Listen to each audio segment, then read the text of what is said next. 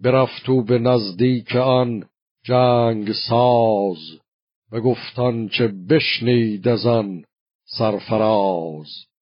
چنین داد پاسخش دیو سپید که زود آمدن شاه را ده نوید. بیایم کنون با سپاهی گران ببرم پی او ز مازندران. برآمد چو ابری سیه با سپاه جهان کرد چون روی زنگی سیاه.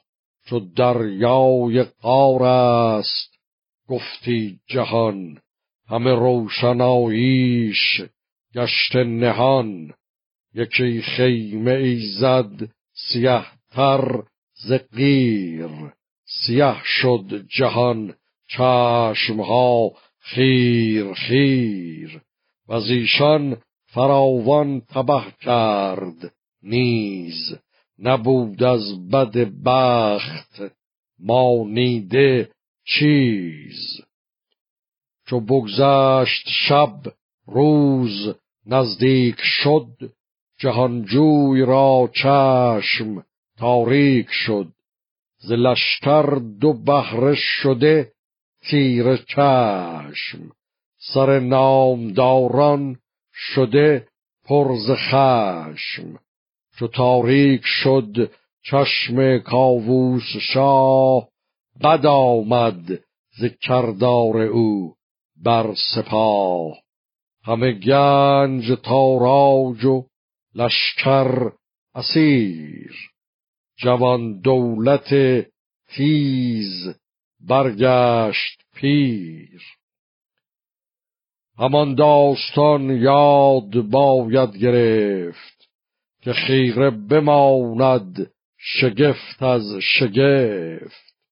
سپه بد چنین گفت چون دید رنج که دستور بیدار بهتر ز گنج. سختی چو یک هفته اندر کشید. نیامد همی روشنایی پدید. به هشتم بغرید دیو سپید که ای شاه بی بر به کردار بید. همی برتری را بیاراستی. چراگاه مازندران خواستی.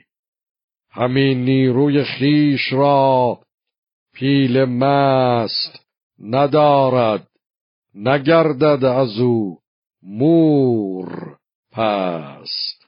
چو با تاج و با تخت نشکیفتی خرد را بدین گونه بفریفتی.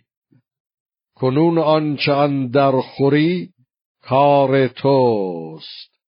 دلت یافتان آرزوها که جست.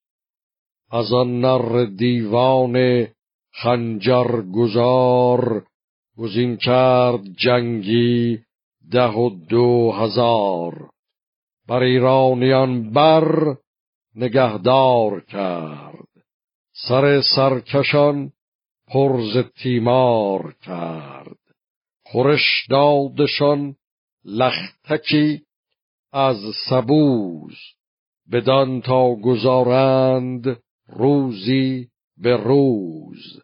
و آن پس همه گنج شاه و سپاه چه از تاج یاقوت و پیروزگاه سپردان چه دید از کران تا کران به ارژنگ سالار مازندران بر شاه برگفت و او را بگوی که کامت برآمد بهانه مجوی.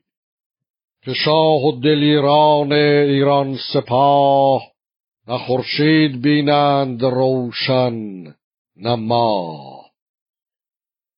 به کشتن نکردم برو بر نهیب. بدان تا بداند فراز از نشیب.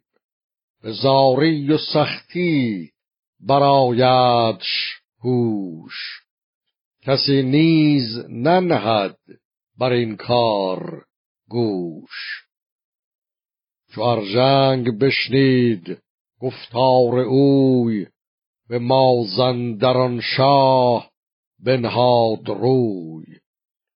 همی رفت با لشکر و خواسته اسیران و اسپان آراسته.